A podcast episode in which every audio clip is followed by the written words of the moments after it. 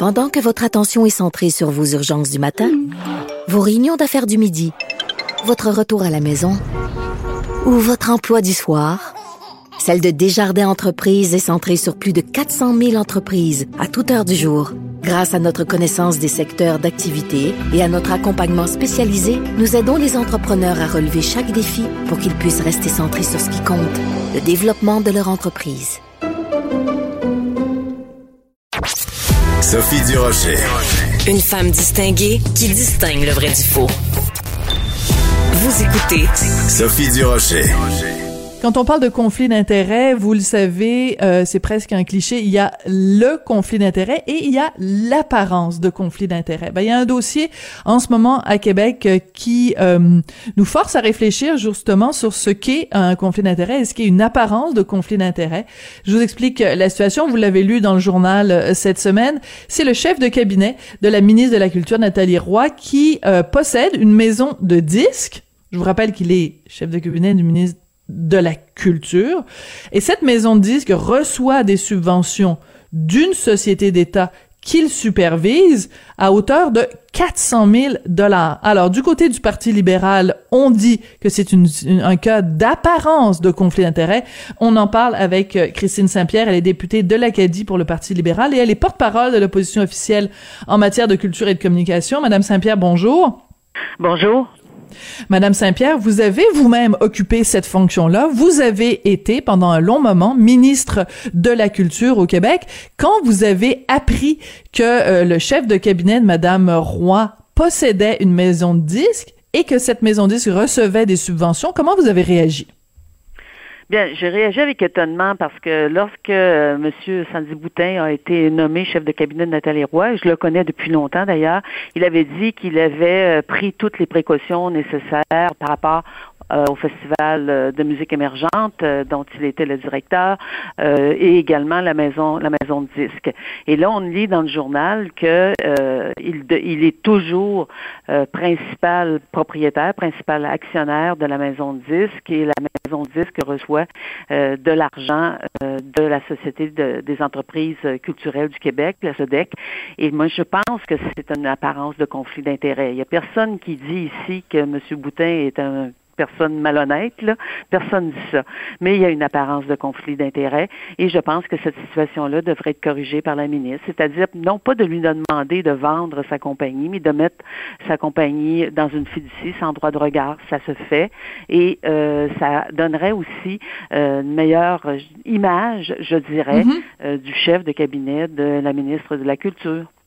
C'est ça, c'est qu'il faut spécifier, c'est très important de rappeler quelles sont les règles. Les règles, normalement, vous venez de parler de, fiducie, Madame Saint-Pierre, normalement, la règle s'applique pour le député lui-même ou le ministre lui-même. Normalement, cette règle-là, on n'a pas la même exigence pour un chef de cabinet, sauf que dans ce cas-ci, euh, le fait qu'il possède une entreprise euh, et qu'il est en contact avec la personne qui administre l'entreprise pendant que lui travaille à Québec comme, chef de cabinet, c'est tout ça qui donne cette apparence de conflit d'intérêt. Donc, euh, est-ce que ça veut dire que si on le fait pour Monsieur Boutin et qu'on exige ça, ça veut dire qu'il faudrait qu'on change les règles et que pour tous les euh, chefs de cabinet que cette règle s'applique, la mise en fiducie? Oui, tout à fait, parce que ça crée, ça crée un grand malaise. Euh, C'est-à-dire que, prenons d'autres exemples. Est-ce que quelqu'un qui est propriétaire d'une compagnie euh, pharmaceutique pourrait être chef de cabinet du ministre de la Santé? La question est, poser la question, c'est y répondre. Est-ce que quelqu'un qui a une compagnie d'asphaltage pourrait être chef de cabinet de François Bonnardel, qui est ministre des Transports? Euh, on, peut poser toutes ces questions-là. Est-ce que, quelqu'un qui est propriétaire d'une chaîne d'hôtels, est-ce que Christine euh, Germain de la chaîne d'hôtels Germain pourrait être chef de cabinet de Caroline Prou? Ben non. Alors c'est ça la c'est ça la question et je pense que euh, c'est pas parce que c'est pas euh, écrit dans le code d'éthique qu'il ne devrait pas y avoir des exigences supplémentaires qui sont demandées par euh, les ministres lorsqu'elles embauchent leur chef de cabinet. Moi, je leur ai demandé cette exigence supplémentaire là et je pense que c'est une question aussi de d'image. le chef de cabinet c'est un personnage très important. Il, il est les yeux et les oreilles de la ministre. Il a accès à tous les documents du ministère, tous les documents mm. euh, des sociétés d'État. Il a accès à tout tout, tout. Et il peut aussi contrôler tout, tout, tout. Alors moi, je hmm. pense qu'il faut, euh, il faut regarder ça de près. Euh, lorsque, euh, je vous donne l'exemple de Pierre Arcan, lorsqu'il a dû se démettre de se vendre ses actions de sa compagnie, le code d'éthique l'empêchait pas d'avoir une compagnie, mais il y a eu tellement de, de, de, de je dirais, de hmm. il y a eu tellement d'articles qui ont été écrits là-dessus qu'il a dit, bon, ben, très bien, je vais vendre ma compagnie. Mais là, dans ce cas ici, on se dit, on dit, on ne dit pas, va vendre ta compagnie, on dit, euh, faites en sorte qu'il n'y ait pas d'apparence de conflit d'intérêt parce que les gens qui vont se confier au chef de ben cabinet, qui rencontrent le chef de cabinet, les groupes, euh, ils, ont besoin d'avoir une confiance totale envers le chef de cabinet, qui est un garçon, je dis, euh, que je connais, qui est, qui, est charmant, qui est gentil, qui connaît bien le milieu, et je mhm. pense qu'il avait toutes les qualités pour être chef de cabinet. Mais euh, qu'est-ce que vous voulez? On peut pas avoir le bas puis l'argent du bas, puis dire, bon, pour moi, les règles s'appliquent pas. Puis, puis il avoue aussi dans l'article de Alexandre Billard, il avoue qu'il a toujours des contacts avec la compagnie de Voilà, c'est là que ça... C'est pour poser certains détails, euh, pour des alignements, euh, mais qui signe les demandes de subvention à la SODEC? Normalement, c'est la personne qui est en charge, qui, est propriétaire de la compagnie, qui signe ta demande de subvention. Et surtout qu'il est l'unique actionnaire. Voilà, il est l'unique actionnaire, donc à un moment donné, parce que je vais donner la citation exacte parce que c'est important de, de, de, bien citer euh, Monsieur Boutin. Il dit, euh, il a dit à notre collègue du journal, du bureau d'enquête, on m'envoie les états financiers et quelquefois des questions d'enlignement qui touchent les questions de propriété, mais je n'ai pas beaucoup le temps de m'en occuper. Fin de la citation. Il reste que euh, une, compagnie de disques, a fortiori une compagnie de disques qui reçoit l'argent euh, des, des subventions de la SODEC à hauteur de 400 000 dollars, ben il faut en effet qu'il y ait euh, euh, des des euh, des, de la paperasse, de la, bureaucratie. Donc, si c'est pas lui qui signe ces papiers là, c'est quoi? C'est sa, sa, comptable, ça ça quelqu'un qui fait la gérance de la compagnie. C'est c'est en tout cas. C'est comme on dit, hein. C'est pas, on dit pas qu'il y a un conflit d'intérêt. On dit en fait, il y a l'apparence. Et ça veut dire quoi? Je pense que c'est important, Madame Saint-Pierre, pour tous les gens qui nous écoutent, euh, quand on parle d'un conflit d'intérêts, ça veut dire que il y a une, une dichotomie entre les intérêts de la personne et les intérêts de la, de la société au complet. Donc, ça peut être à la fois du côté positif ou du côté négatif. C'est-à-dire que si Monsieur Boutin, à un moment donné, dans un dossier, doit se, euh, prononcer sur euh, une compagnie qui est un compétiteur de sa maison de disques, est-ce qu'il va le demander à ce moment-là à être à sortir des discussions? C'est tout ça là, que ça, ça pose euh, met sur la table. Ce qu'il dit, c'est qu'il sort de discussion, qu'il a pris des précautions, mais si vous regardez dans l'article, toujours dans l'article, le commentaire de M. Nadeau, euh, Michel Nadeau, qui est quand même quelqu'un qui s'intéresse aux questions d'éthique dans le domaine de la gouvernance, il dit c'est très, très, très euh, délicat très délicat, très, Il faut qu'il y ait un mur, oui. Et parce que euh, c'est une compagnie qui reçoit de l'argent du gouvernement, c'est une compagnie qui reçoit de l'argent des contribuables, et, euh, et on parle pas de petits montants, on parle de montants très significatifs. S'il travaillait dans un autre cabinet, euh, probablement que la question se poserait pas parce qu'il n'y aurait pas un contact direct.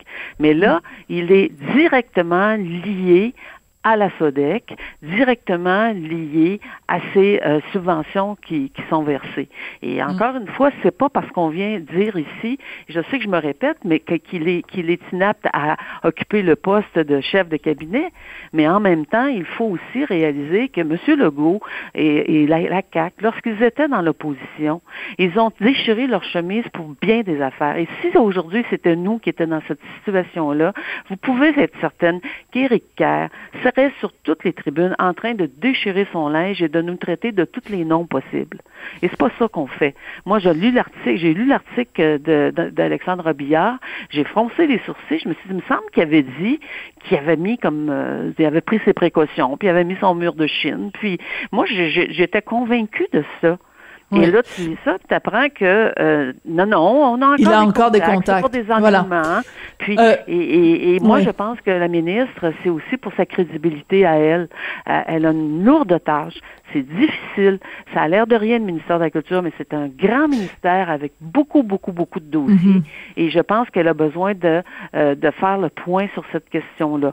Maintenant. Oui. Et je voudrais rajouter quelque chose, Madame Saint-Pierre, c'est que euh, il, y a, il, y a, il existe une telle chose que de diriger le ministère de la Culture en temps normal, et il y a une telle chose que de le diriger en période de pandémie où tout le milieu artistique souffre énormément et euh, et, devient extrêmement dépendant, pas juste des subventions, mais de des programmes d'aide de la ministre. Et le milieu en ce moment est en train de se plaindre auprès de Nathalie Roy en disant vous n'en faites pas suffisamment pour aider les artistes. Donc c'est aussi dans ce contexte-là qu'il faut évaluer la l'apparence de conflit d'intérêt de Monsieur Boutin. Je trouve que cette, cette situation-là est exacerbée par le fait qu'il y a la pandémie et que ben, des compagnies de disques, il y en a plein qui, qui, qui, qui crèvent de faim en ce moment parce que les artistes ne peuvent pas se produire. Je veux juste attirer euh, l'attention de tout le monde dans le, le, le, texte dont on parle. Il y a euh, Laetitia René Villemur qui lui dit il faudrait carrément interdire au chef de cabinet d'avoir deux emplois pas juste pour la question des, des, des, des, des conflits d'intérêts, mais c'est juste parce que c'est un travail à temps plein. Tu peux pas demander à quelqu'un de travailler à temps plein, puis on sait ce que c'est travailler dans un ministère, et d'avoir la tête ailleurs parce qu'il pense à son deuxième emploi.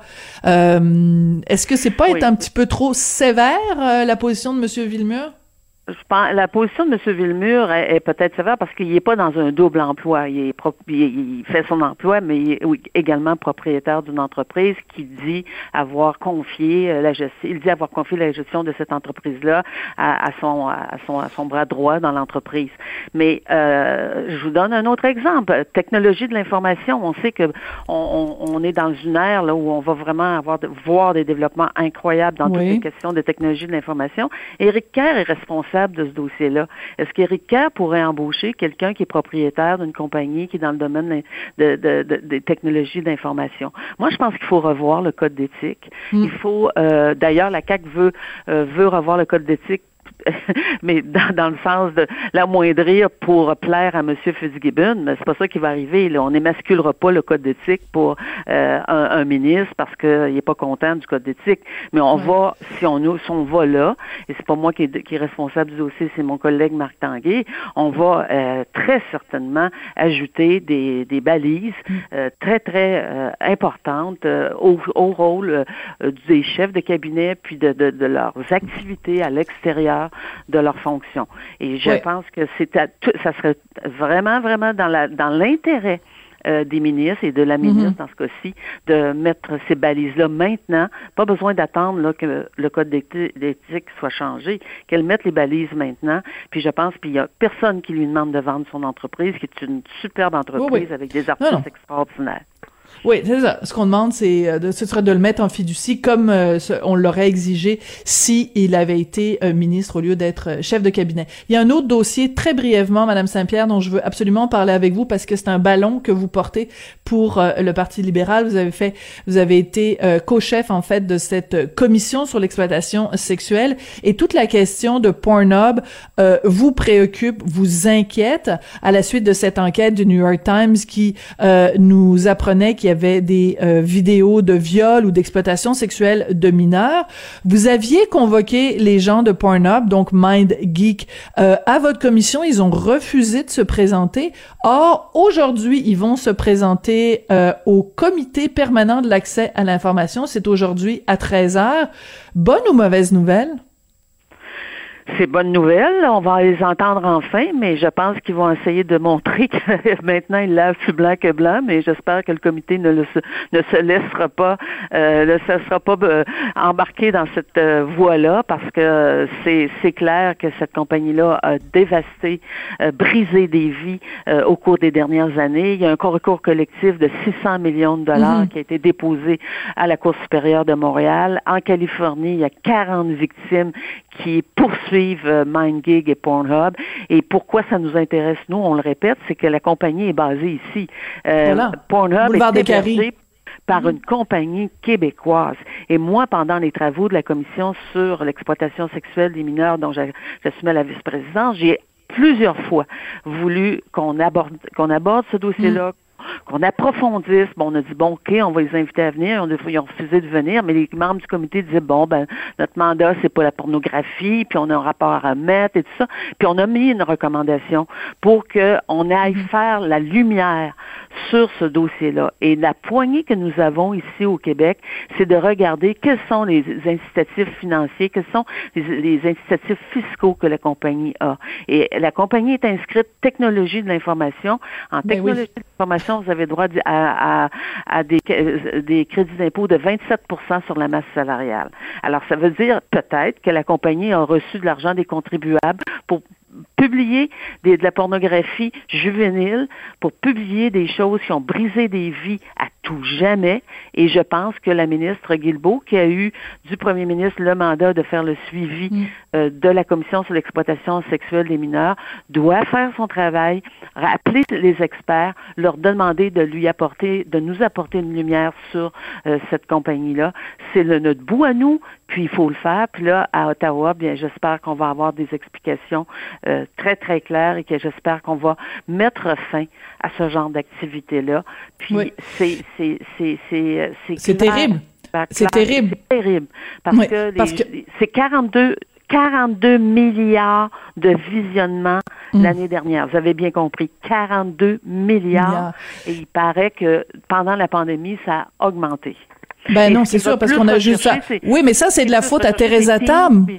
C'est la faute à Teresa Tam. Non, je fais de l'humour, mais je devrais pas. Mais c'est docteur Teresa Tam qui a dit que le meilleur partenaire sexuel pendant euh, la pandémie, c'était nous-mêmes. Donc, on peut euh, présumer qu'il y a beaucoup de gens qui ont décidé, en effet, de se faire plaisir à eux-mêmes. Donc, euh, c'est une chose d'avoir accédé à de la pornographie, c'en est une autre d'avoir accédé à des vidéos de viol et, de pornographie juvénile, c'est sûr. Voilà. Merci beaucoup, Christine Saint-Pierre. Vous êtes Sophie. Merci. députée de l'Acadie pour le Parti libéral du Québec et porte-parole de l'opposition officielle en matière de culture et de communication. Donc, deux dossiers à suivre, celui de l'apparence de conflit d'intérêts au euh, ministère de la Culture et celui de MindGeek, Pornhub et euh, de, de, toute la question, évidemment, des subventions ou des crédits euh, qui sont donnés à ces entreprises.